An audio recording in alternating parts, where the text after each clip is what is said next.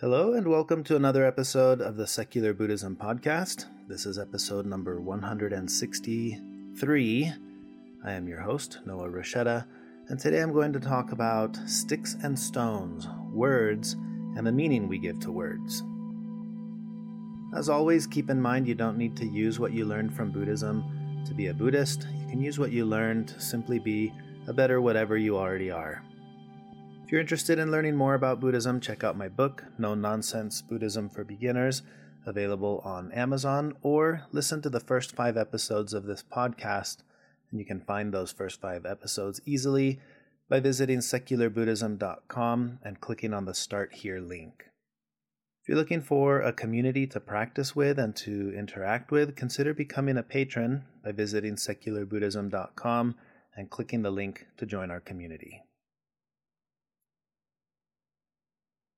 In the last podcast episode, I talked about the games we play and the correlation with the Buddhist concept of right view or skillful view. And I want to continue somewhat building on this topic, going into perhaps one of the biggest games that we play. And this is the game of telling stories. And I guess I should go back. Perhaps it's not just telling stories, it's first creating stories. I think of the stories that we inherit from our society stories about this is this and that is that, and this means this and that means that. Perhaps the most important story that we will hold to or attach to throughout our lives is the story that we have about ourselves, the story that we carefully craft, uh, the one that we try to ensure that others have of us. These are complex layers of of a story that is very meaningful to us.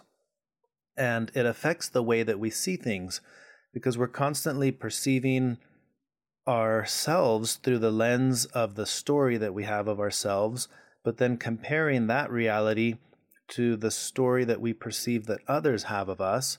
And so many of our actions and uh, go into crafting this narrative to ensure that others perceive us the way we want others to perceive us. And that already is two realities, right? The one that I have of myself, the one that I have that you have of me. And then it can get more muddied and more complicated because I also have the perception of what how you perceive that I perceive myself. That's a that's a third layer.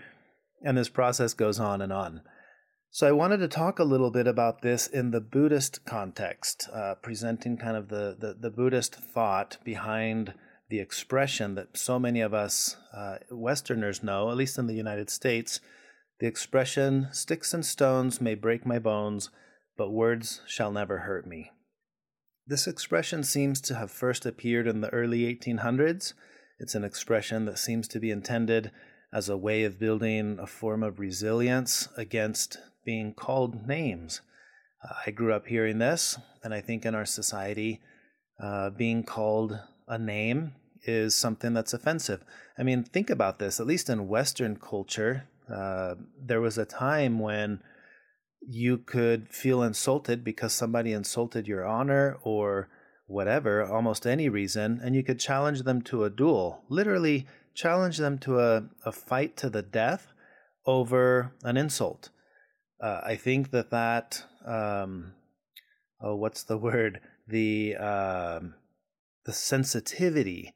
I think that that sensitivity has lingered and can be seen even today in our culture. Think of how offended you get if somebody calls you a name or somebody driving next to you shows you a certain finger. You know, these are, are things that we're quite sensitive to, and I think there's good reason for it. It's an inherited uh, societal norm that's carried throughout the ages.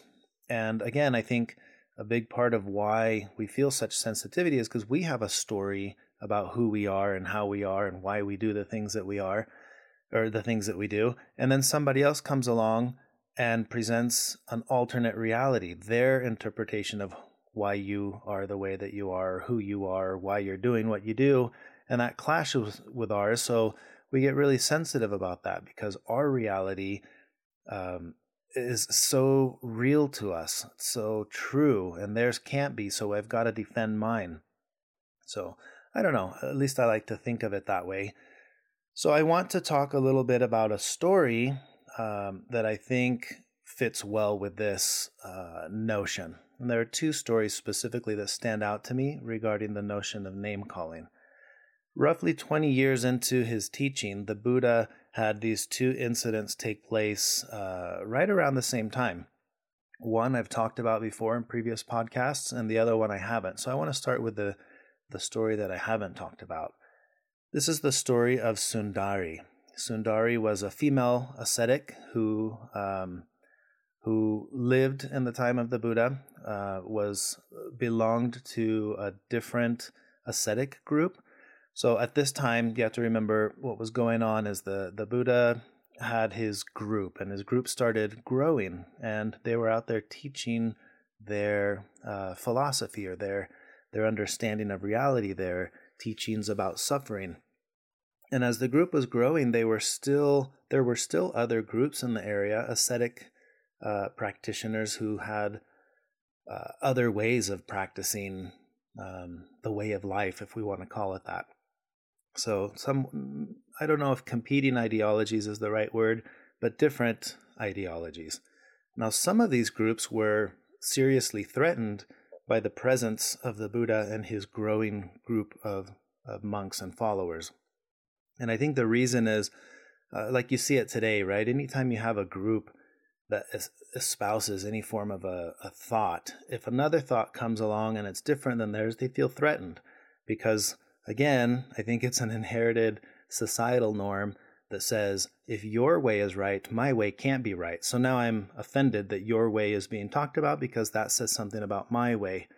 And I think that's what was starting to happen with this other group. So the group was jealous of the Buddha's group and didn't like that he had favorability with the king and that he was respected and liked. It was a threat to them.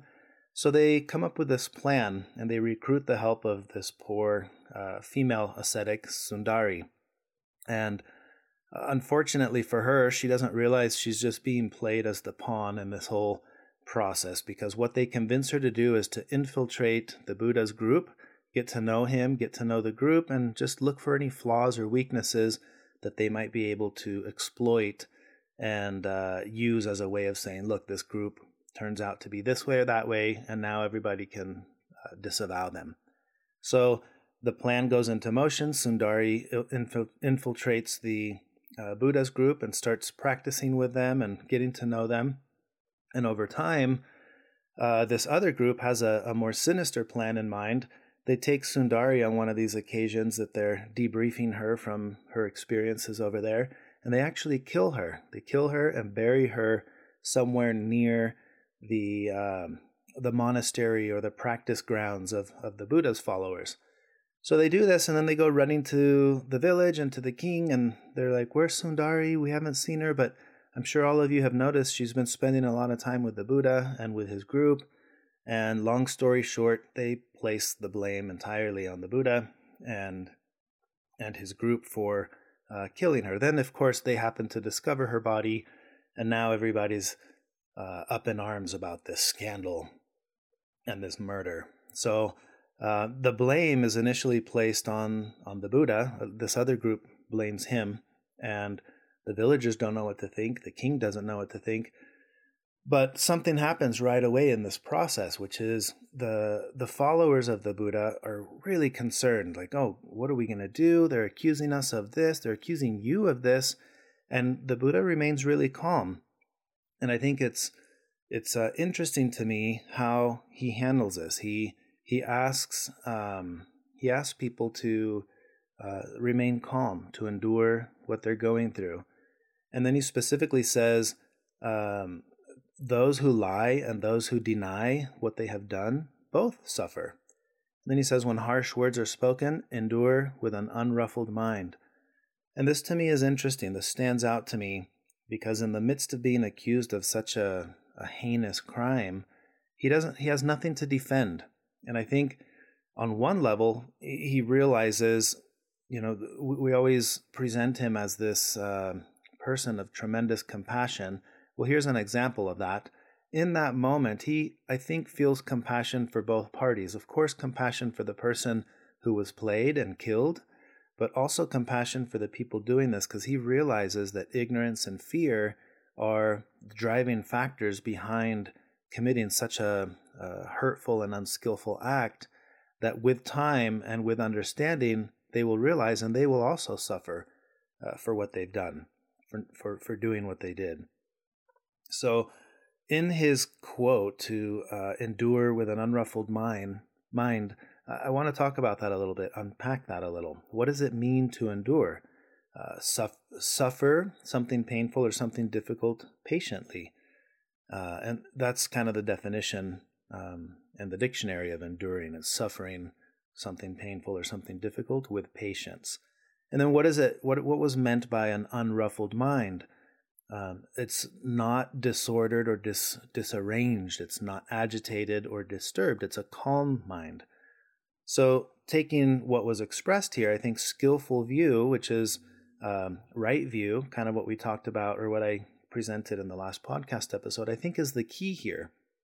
I like to imagine that the Buddha remained calm in light of these accusations, not because he was pretending to be calm, but perhaps because he was able to zoom out to have a, a much wider picture of what's taking place here and see in that larger picture um, what was taking place and, and feel a sense of kindness and compassion for the suffering that he and his monks were patiently enduring and calmly experiencing. And he likely, like I said before, also knew that the accusers were suffering or going to be suffering and uh, would eventually be engulfed by that suffering, which is actually exactly what ended up happening. Uh, they ended up confessing to this crime because they realized the Buddha remained calm. He had nothing to defend. He kind of treated it like, you know, I'm going to continue going about living my life, and through my actions, hope, hopefully, you guys will all come to see that that's something I would never do. But he didn't have he didn't have to immediately put up these defenses. He didn't have to challenge them to a duel. He didn't have to do anything like that because there's nothing to defend. I think uh, as a as a practitioner of the teachings that he taught, he understood very well this notion of stories, the story that you have of yourself. And one of those stories may be I am an honorable person who would never do anything wrong. So now, if you present me in light of doing something wrong, I have to defend it. I think he realized that's a form of attachment. I don't need to attach to that story. I'm perfectly content knowing that I wouldn't do something like that. And this is where this whole concept takes a, a deeper layer, uh, in my opinion, a more profound uh, layer of of significance. So, uh, going back to this story, right? The Sundari uh, was justice was had for her. The king eventually takes these others because they confess out of their deep sense of guilt and remorse, and they realize. Uh, even doing all this, the Buddha never retaliated or said anything bad about any of them. So they end up confessing and they pay the price for their own crimes and I think that's a story that has stood with uh, with me since I first heard it because I remember one of my first thoughts is what kind of person wouldn't defend themselves against an accusation like that? Like what what kind of mindset would that take? And the more I've come to understand Buddhism the more I think I've come to understand why that wasn't necessary for him. Now uh, think about this in a different context. That's a pretty extreme context right? Accusation of murder uh, somebody paid uh, their life over this whole incident. Think of the more common things that happen to us where the same dynamics are in play. And this would be, for example, uh, anytime you're gathered with friends or family and a discussion is being had and you feel the need to uh, interject in the discussion to express something that you know is um, accurate or correct compared to what others are saying in the conversation. This could be applied to so many examples, right? You could be talking about a specific topic and who wrote this song, and you know maybe more of the story than others. And there's this need to correct if somebody says it wrong, like, oh, so and so wrote this song because this or that. You know different. So you feel the deep need right there to say, no, actually, and then you give your story. Um, this would be one of those examples of um, questioning why why am I doing this? Is it to increase the um, effectiveness of what's being taught here to correct something, Or, which, which I think would be fine and valid, but sometimes there's a deeper thing going on, and that might be I need to say this to make sure that they know that I know more than them. That, if you're being honest, that's sometimes what motivates us to say things or do things. And the, and, and the reason we know this is because on a topic that may not be relevant, where it's completely unskillful to say whatever you need to say, you may feel this deep need to say it and know that if I say this, this doesn't contribute to the discussion. It doesn't help anything, but it does fuel the need that I have to make sure you perceive me the way I want you to perceive me. I think we've all experienced that. I know I've experienced that. Uh, I think we all do to some degree. And that's kind of what I'm hinting at here in the story of the Buddha. He had nothing to defend because he knew the nature of himself and his stories. And he had, at this point in the story, right, he had already achieved enlightenment. And I want to get to that real quick because what does that mean, this notion of enlightenment? Well, uh, two ways that I've always heard it discussed that I really resonate with me. One is from um, from uh, Alan Watts, who has his lecture series that were uh, called "You Are It," and this correlates well with the the interpretation that my teacher had about the story of the Buddha's enlightenment, he would describe it as this was the moment that the Buddha realized he was it. So, again, this notion of you're it, uh, what does that mean? Well, when you, so for the, the example of the Buddha attaining enlightenment, he, it's described sometimes as this moment of realization that when he realized he was it, meaning he was the source of all of it. The, he was the source of um, good thoughts and doing things that are uh, benevolent and, and skillful, but he was also the source of unskillful acts and perhaps blinded by uh, things like ignorance or fear. But at the end of the day, it's him. There, there were no external agents that you can blame this on, like the devil made me do it. That doesn't work in this mindset. Uh, it was him coming to the very real, very radical conclusion that the buck stops here, right? It's it's him recognizing it's me. All of this starts and stops with me and taking a complete ownership at that point of anything. So one of the consequences of thinking this way or feeling this way would be if you're it, then the the ultimate source of contentment when it comes to defending your honor or or your character it resides in you meaning if I am content with who I am, it no longer matters how you perceive me. And again, uh, in this example of the of the story of Sundari, you see this. They may think he's a murderer and capable of doing these heinous things, but that doesn't ruffle his mind because he knows he's it. Uh, if he is perfectly content and serene in the knowledge that he didn't do it and that he would never do that, and uh, then he can't be shaken and I think a lot of times for us, we encounter little mini uh, episodes of the of stories kind of like this, where we don't quite have that sense of peace because we're not it yet. You know, we haven't reached that realization that we're it. We think that we're it because of how others perceive us, for example. And a, another example of this would be in just being right and wrong. Uh, why why are we so deeply affected by others perceiving us as being wrong?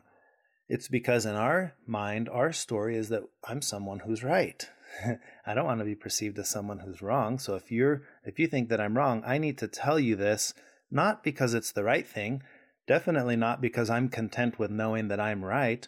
It's because I want to feel a sense of contentment that arises when I know that you know that I'm right.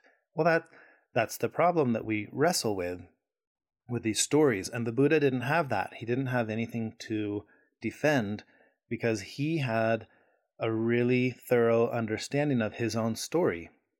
And that's what I wanted to get at here. I think that you can see this evidenced in another story that takes place around the same time, which I have talked about in the podcast. And this is the story of Angulimala, the uh, murderer who was chopping off people's fingers and making necklaces out of the fingers of the victims he killed. So uh, he he comes into the picture, and everybody is freaked out, rightfully so, about this crazy guy who's running around killing people. And the Buddha's warned, don't be out there teaching, uh, don't be out there uh, begging for for food, uh, doing the thing that that you guys do, right? That, that monks do. Don't do that. It's dangerous right now. And he goes about doing what he normally does because he's not worried about this.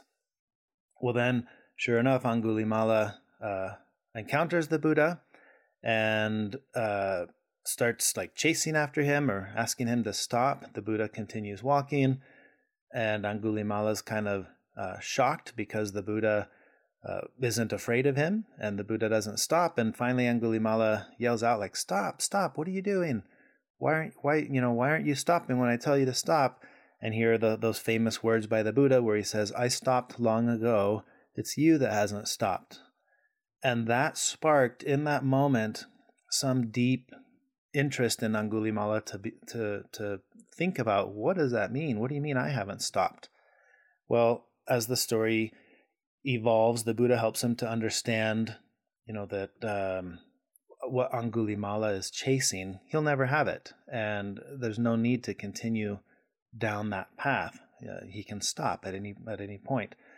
And Angulimala becomes one of the followers of the Buddha, uh, mends his ways, and becomes a monk. And that's kind of the, the rest of the story for Angulimala.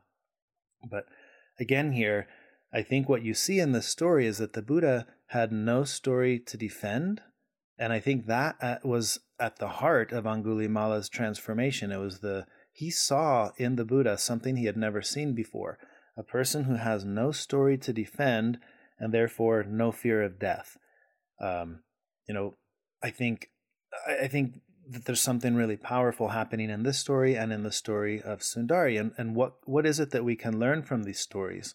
Well, first of all, it tells me what stories do we have about ourselves that really matter to us? What stories do I have about me, Noah, that really matter to me? And why do they matter so much? Again, in our society, words are very powerful, often much more powerful than the sticks and stones.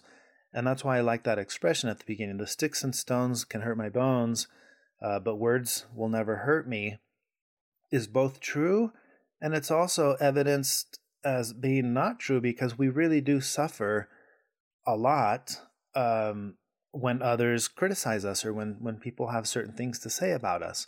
Why is that?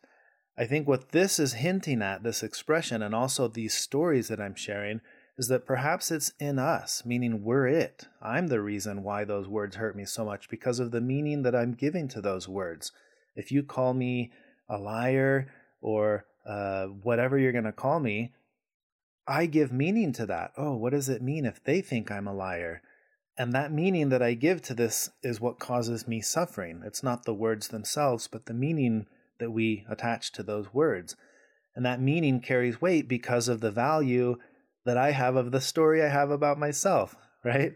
And uh, again, as a society, I think we're generally quite fragile when words are being thrown around. And think about it people get into fights over words, people get into fights over name calling.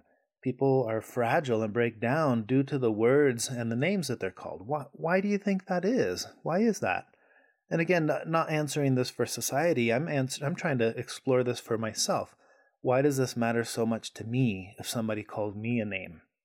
And I know I've experienced this myself. Again, words and stories have been so powerful, and I didn't even know how much I was defending my stories and how fragile I was about the words and labels that were being thrown at me until I can look back. And I look back and I can identify that almost any time I've experienced a really strong sense of uh, indignation or, or pain or suffering, it almost always has to do with this realization that the story I have about myself is now clashing with the story that you have of me or that somebody has of me.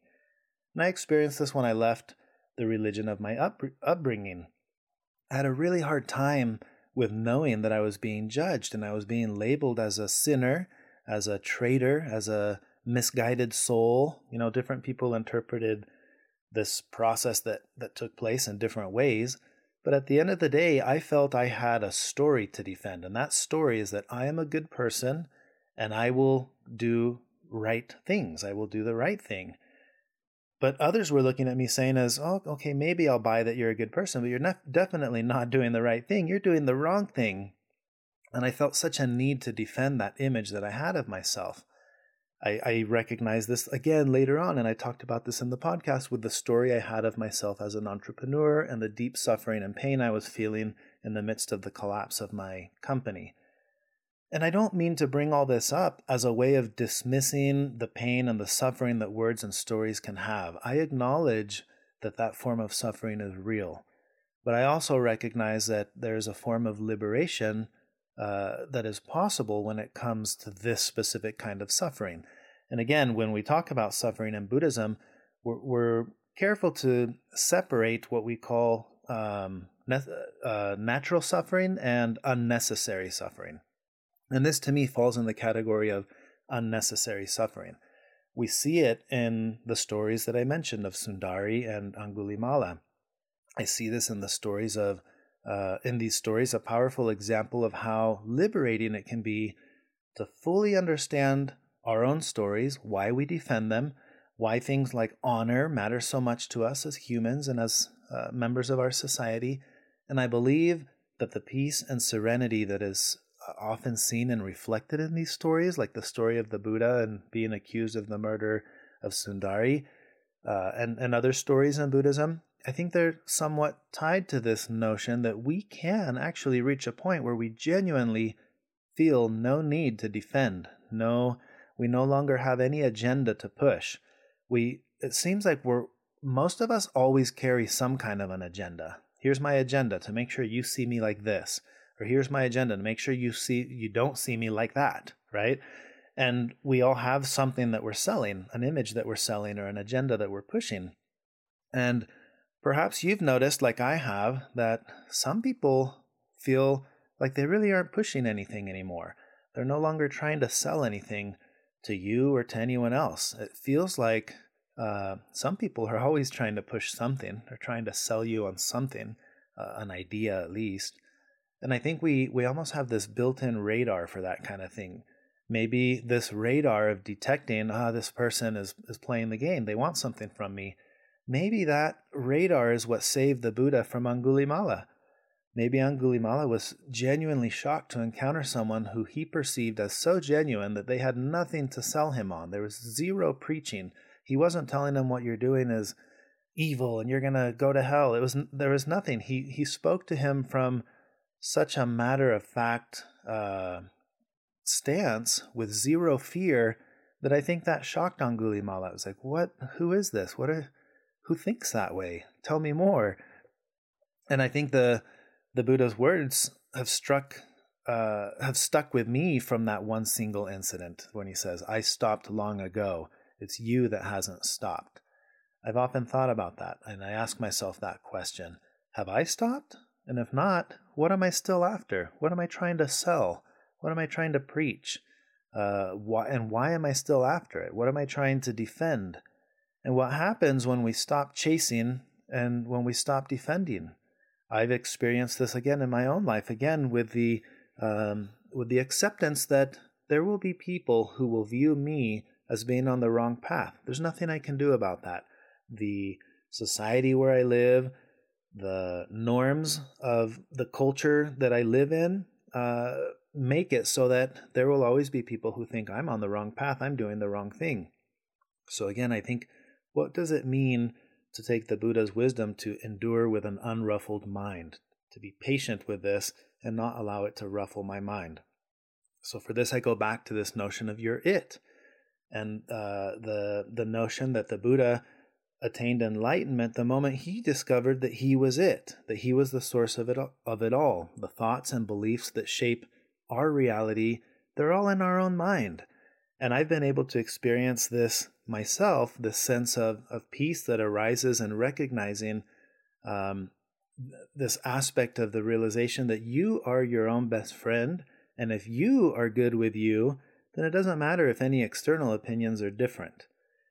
And I've come to feel this again in my own life this uh, sense of serenity and peace that arises from recognizing I feel like I'm playing the best that I can with the deck of cards that I have that, that are, have been dealt to me in life and that I currently hold And therefore, I feel a sense of peace. You may think I'm in the wrong for living the way that I'm living, but that doesn't ruffle me anymore because I've got my own back. I actually feel that I'm doing the right thing, the living life the best way that I can.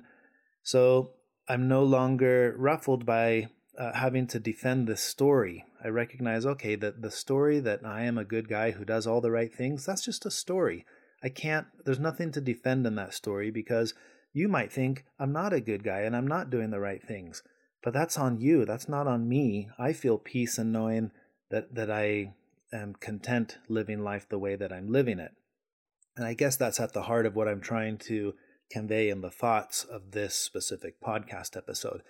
I think all of us have the ability and the potential to recognize that we are it, and that when you become your own best friend, uh, you're going to have that serenity and peace that you see in these stories that the Buddha had, where he had no need to defend anything. He had his own back. Uh, there's nothing to defend, and this this can be uh, our own lives. We can experience, if anything, glimpses of this, perhaps at moments, and perhaps at times when we recognize that this isn't what's taking place, that we are suffering over something, then we can become introspective about it. Okay, why? Why does this matter so much to me? Why do I feel this way? Why am I so ruffled by the fact that you just called me this or that? There's a lot to be learned there, and it's not, um, well, I guess I was going to say it's not so much about what's being said. It is, but it's it's about recognizing that so much of what other people project onto us has to do with them and their reality and how they perceive reality. It doesn't have to do with with us. Uh, most of what people do is a reflection of the uh, on themselves, not on you. So, anyway, I hope this episode gives you something to think about, something to reflect on, all with the intent of internalizing and applying this to you, to yourself, to your own life. This isn't a concept that you can be like, oh, okay, now I'm going to judge so and so. No, I mean, yeah, you'll have more understanding of why people do the things that they do, but that understanding comes from recognizing, oh, this is why I do what I do. So make it about you, internalize this. That's what these concepts and teachings have done for me. It's about the wisdom that we can gain from introspection, and perhaps more importantly, the peace and serenity that arise from gaining some form of insight or some form of understanding into the nature of our own minds. So that's the topic I had to uh, share with you today. That's all I have for this episode, but I look forward to sharing more thoughts in another episode in the future. Thank you for listening. Until next time.